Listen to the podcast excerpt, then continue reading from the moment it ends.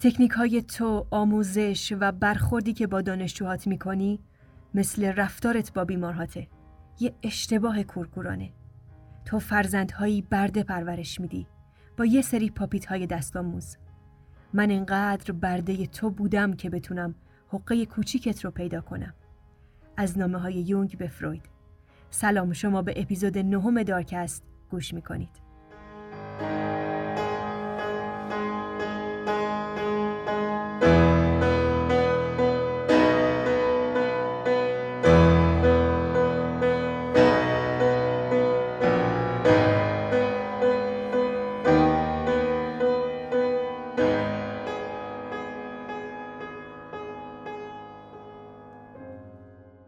در اپیزود قبل از سه موقعیت متفاوت حرف زدم. یکی پسری که شیفته زنان متعهد در رابطه دیگه ای میشه، دوم زنی که به لحاظ جنسی به شوهرش بی تفاوت و سرده اما به مردان غیر تمایل و کشش داره. سوم مردی که همسرش رو تحسین می‌کنه و اون رو مثل یک فرشته می‌دونه. اما ارزای میل جنسیش رو به زنان روسبی و هرزن نگاری واگذار می‌کنه. نمود اصل واقعیت و اصل لذت رو در این سه موقعیت بررسی کردیم و فروید تاکید کرد که این سه نفر در تخیل و لذت گم شدن و از واقعیت فاصله گرفتن.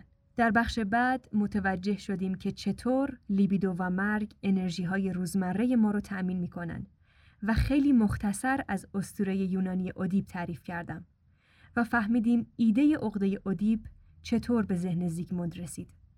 بازم تاکید می‌کنم بخش های آموزشی که مربوط به توضیح نظریاتش هست خیلی با جزئیات و پیچیدگی نیستن و اگر بخوام به صورت کامل توضیحات خودش جاناتان لیر و بقیه متفکرها رو بازگو کنم ممکنه خسته شید یا به نظرتون غیر مفید بیاد. درسته که ایده های فروید متعلق به 100 سال پیشه اما تعدادی از اونها هنوز کار کرد دارن. مخصوصا توی فرهنگ امروز ایران. تو این راستا به نظرم مهم اومد که بفهمیم لیبیدو چطور توی بچه ها رشد پیدا می‌کنه. مراحل رشد روانی جنسی کودکان به چه صورته؟ با من همراه باشید.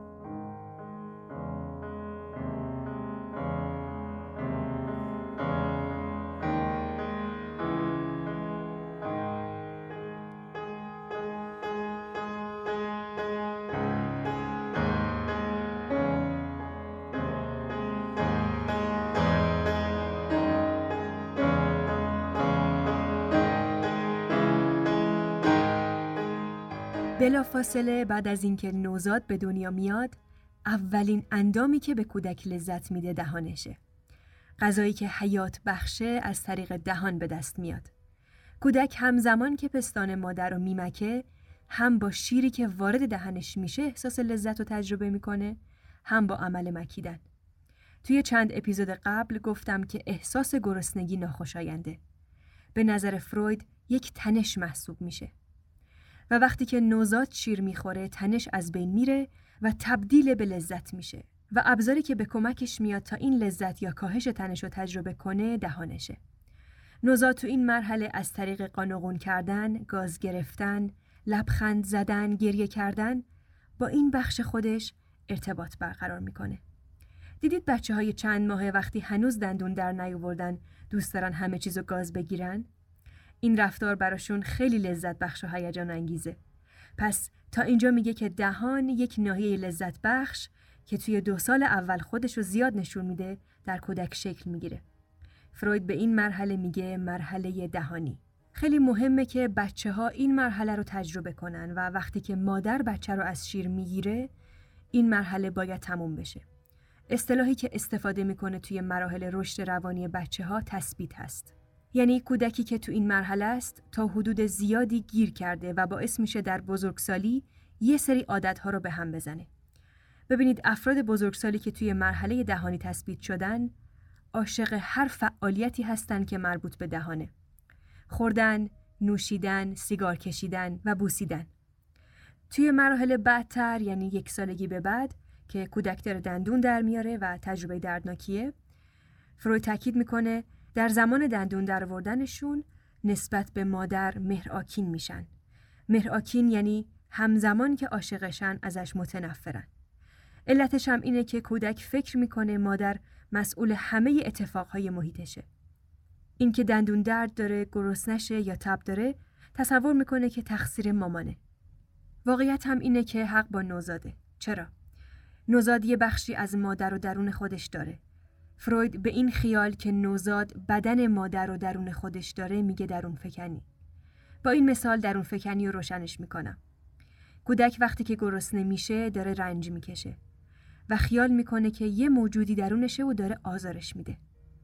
مادر هم موجودیه که منبع آرامشه بنابراین برای اینکه اون موجود آزاردهنده رو ساکت کنه مادر رو میاره درون خودش تا آروم بگیره. من نوزاد وقتی که مادر رو به درون خودم می‌برم می‌تونم خیال کنم که نه تنها مثل مامانم هستم بلکه خودشم. خود مادرم هستم. مادر یه موجود آرام و آرامش بخشه. من گرسنه و پریشونم. مادر از راه می‌رسه و منو با آغوشش، صداش، بوی خوبش و از همه مهمتر غذاش آرومم می‌کنه. تو این آروم شدن من میشم مثل مامانم. به بیان فروید این درون فکنی پیش زمینه ای میشه برای تولید زبان در کودک. پس افراد بزرگسالی که توی مرحله دهانی تثبیت شدن همچنان با بخشهای دهان خودشون خیلی درگیرن. ممکنه حراف، سخنور یا اهل کنایه و نیش زدن باشن. یا به واسطه این درون فکنی خصومت و حسادت زیادی رو تجربه کنن. راجع به درون فکنی زیادتر حرف خواهم زد. چیزهایی که تا الان گفتم داده ها و پژوهش هایی بوده که فروید از تماشای بیمارهاش به دست آورده. وقتی که کودک از مرحله دهانی عبور کرد، تمرکزش به یه هدف دیگه جابجا جا میشه. مقعد تبدیل به ناحیه لذت بخش کودک میشه و کودک رشد خودش رو کامل تر می‌کنه. جریان مرحله مقعدی از چه قراره؟ مقعد چطور می‌تونه به ناحیه لذت بخش تبدیل بشه؟ توی اوایل این مرحله کودک دوست داره وسایلش رو نابود یا خراب کنه. کف سالن اونها رو پخش کنه و نسبت به والدین خودش پرخاشگر میشه. علت خشمشون هم به این خاطره که والدین شروع کردن به آموزش استفاده از توالت و رفته رفته به مدفوع خودش علاقه پیدا می‌کنه. این بچه ها وقتی که مدفوع دارن هر جایی که دم دستشون برسه مدفوع می‌کنن. یا خیلی مدفوع خودشون رو نگه میدارن که اکثر والدین به اشتباه فکر می‌کنن بچه یوبس شده. کودک وقتی مدفوعش رو دفع می‌کنه به یه لذت جنسی خیلی زیادی می‌رسه. و علتی که مدفوعش رو نگه میداره اینه که می‌خواد به این وسیله به والدین فخر فروشی کنه. انگار که مدفوعش یه جایزه نفیس و ارزشمنده و افتخار داده که این هدیه رو تقدیم به والدین کنه. اگه والدین این بازی های کودک با مدفوعش رو بپذیرن و دستشویی کردنش رو تحسین کنن، ممکنه این کودک در بزرگسالی خیلی سخاوتمند و بخشنده بشه. و همزمان اگر هدیه کودک به والدینش رد بشه یعنی تنبیهش کنن، کودک توی دستشویی رفتن خیلی اذیت می‌کنه و برای اینکه تنش خودش رو کاهش بده مدفوعش رو بیشتر نگه میداره. این کار براش بسیار لذت بخشه.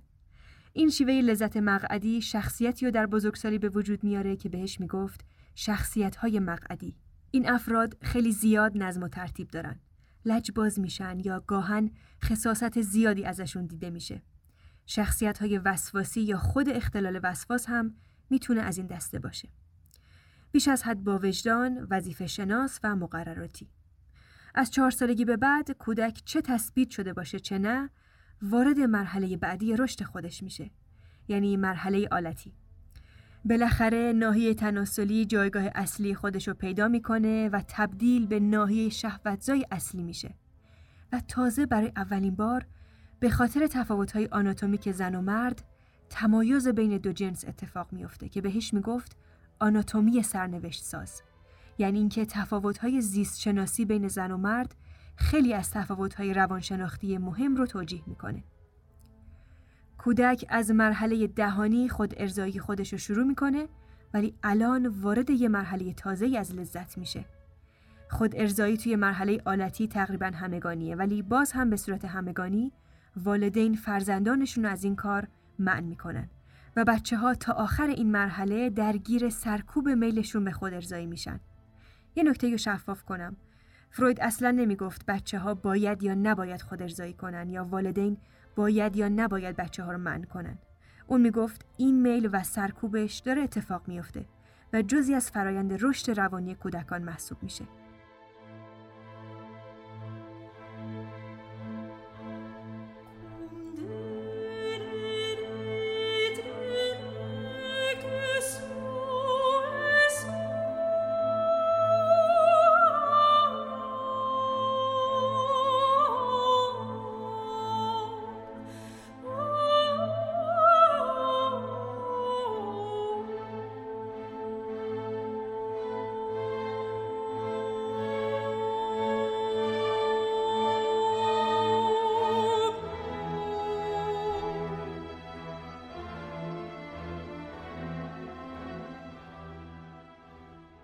مثل دوتا مرحله قبل که از شیر گرفتن بچه ها و آموزش توالتشون باعث رشد روانی جنسیشون میشه این تجربه ممانعت از خود ارزایی هم همین کار با بچه ها می‌کنه. تعارض هایی که بچه ها توی مرحله آلتی درگیرش هستن باعث میشه توی بزرگسالی به تیپ شخصیت آلتی تبدیل بشن. شخصیت آلتی مردانه یه خودشیفتگی نیرومنده. با وجودی که این تیپ افراد به راحتی می‌تونن جنس مخالف رو جذب کنن اما نمی‌تونن یه ارتباط پخته و متعهدانه با یه نفر برقرار کنن. تعدد روابط جنسیشون بسیار زیاده و یکی از نیازهای اساسی این تیپ مردانه آلتی اینه که مرتب ازشون تعریف و تمجید بشه. مرتب مورد تایید و توجه اطرافیان قرار بگیرن. تا زمانی که این تاییدها تو زندگیشون باشه اونو عملکرد خوبی از خودشون نشون میدن. در غیر این صورت احساس حقارت و بیکفایتی می‌کنن. فروید این شخصیت های مردانه رو به صورت جسور، گستاخ، مغرور و از خود مطمئن توصیف می‌کنه و میگه چنین مردهایی مردانگی خودشونو از طریق پیروزی های جنسی پشت سر هم ابراز می‌کنن. این تیپ شخصیت حداقل بین مراجعینم خیلی زیاد بوده. پسرهایی که موضوع مورد رنجشون این بوده که نمی‌تونن وارد یه رابطه پخته و صمیمانه با یک نفر باشن و نیاز دارن که روابط پشت سر هم و متعدد رو تجربه کنن. توی مختلف ما این پدیده رو از دریچه های متفاوت نگاه می‌کنیم که تلاش می‌کنم توی همه رویکردها در فصلهای دیگه این موضوع رو دوباره و دوباره بررسی کنم. و اما شخصیت آلتی زنانه چطور تیپیه؟ اینها زنانی هستند که توی زنانگیشون اقراق می‌کنن و از استعدادهای ظاهری و جنسیشون برای جذب جنس مخالف بهره می‌برن. اگه بخوام توی سطح اجتماعی مثال بزنم، عملهای زیبایی که سینه ها و باسن رو برجسته تر می‌کنه یا آرایش ها و لباس های اقراق شده. من حتی این موضوع رو زیاد شنیدم که ماهیت باشگاه رفتن به کلی تغییر کرده. یعنی خانوم ها شاید حتی مردان اغلب نقطه هدفشون از ورزش، سلامتی و متابولیزم بالا نیست. برجسته شدن و سفت شدن باسن و سینه هاست. ببینید اینها همه نمایش های پرتنشی هستند که متعلق به مرحله آلتیه و توی همه ماها سرکوب شده. و تاثیراتی که این سرکوب ها داشته تا آخرین لحظه بزرگسالی ما رو برانگیخته می‌کنه. حالا با این تفاسیر من یه سوال دارم. آیا به نظرتون سرکوب نیازهای مرحله آلتی برای بچه ها واجبه؟ همه این آشوب ها و استرس های مراحل مختلف دهانی مقعدی آلتی یه معجونیه که بخش عمده شخصیت بزرگسال رو شکل میده. ولی یه اتفاق خیلی خوب این وسط میفته. بعد از مرحله آلتی دیگه بچه ها و والدین می‌تونن استراحت کنن. پنج شیش سال بعدی حسابی آرومه. بهش میگه دوره نهفتگی. یعنی دیگه جز مراحل رشدی روانی جنسی نیست. لیبیدو یه مقدار داره استراحت می‌کنه و خوابیده. و کودک موقتا میره سراغ ورزش، تفریح، درس خوندن و بازی با همسالای خودش.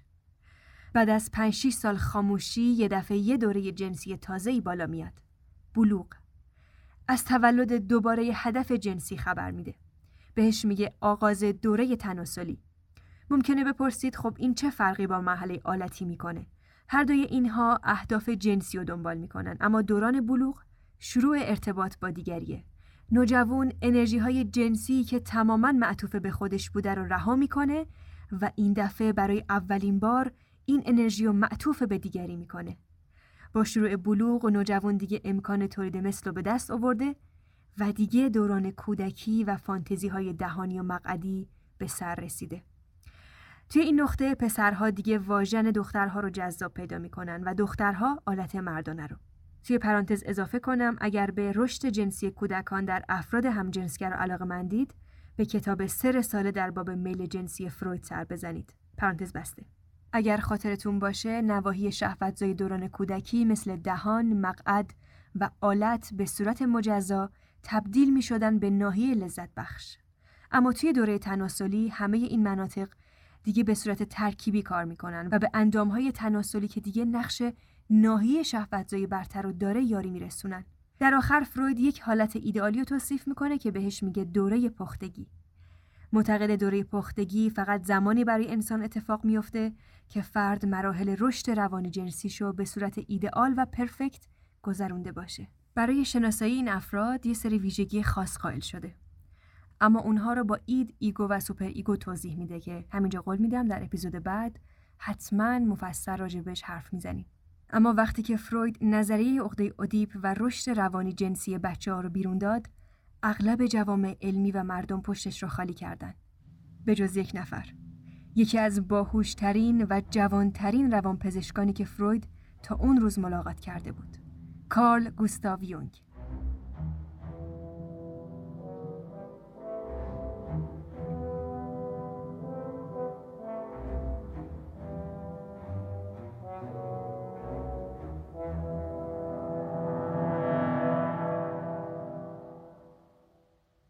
اولین باری که فروید و یونگ همدیگر ملاقات کردند در سوم مارچ 1907 بود. توی اولین ملاقات 13 ساعت بیوقفه با هم صحبت کردند. یونگ قبل از دیدارشون با آثار فروید آشنا بود و در بعضی از نوشتههاش از فروید حمایت کرده بود. ادعی به یونگ هشدار داده بودند که اگر از فروید پشتیبانی کنی به اعتبار حرفه‌ای لطمه وارد کردی. همین هشدارها باعث شد که یونگ برای حمایت از فروید مصممتر بشه. یونگ استاد و پژوهشگر یکی از مشهورترین بیمارستانهای روانپزشکی سوئیس بود و برخلاف حلقه وینی ها که همه یهودی بودن یونگ مسیحی بود. این خیلی برای اعتبار فروید خوب بود که یونگ ازش حمایت کنه. کارل گوستاو یونگ 19 سال از فروید کوچکتر بود و فروید برای مدتی نقش پدر رو برای یونگ بازی می‌کرد. فصل بعد دارکست متعلق به شخصیت، کتابها، زندگی و نظریات یونگه. اما اینجا در همین حد بگم که یونگ فارغ از اینکه چه احساسی به فروید داشت هیچ وقت یک دنبال کننده کور و نامنتقد نبود. در طی همکاری و دوستیشون بعضی نظرات یونگ انقدر با فروید متفاوت بود که ترجیح می‌داد سرکوبشون کنه. چون اگر سرکوب نمی‌کرد منجر به از دست رفتن دوستیشون می‌شد. نشانه های جدایی این دو نفر از سال 1912 علنی شد و یک سال بعد این دو نفر رسما از هم جدا شدند.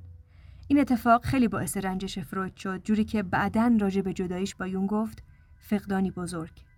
و یونگ معتقد بود این جدایی برای اون ویران کننده تر بود. چون اسمشو گذاشت نبود اطمینان درونی یعنی وضعیتی مبهم و سردرگم.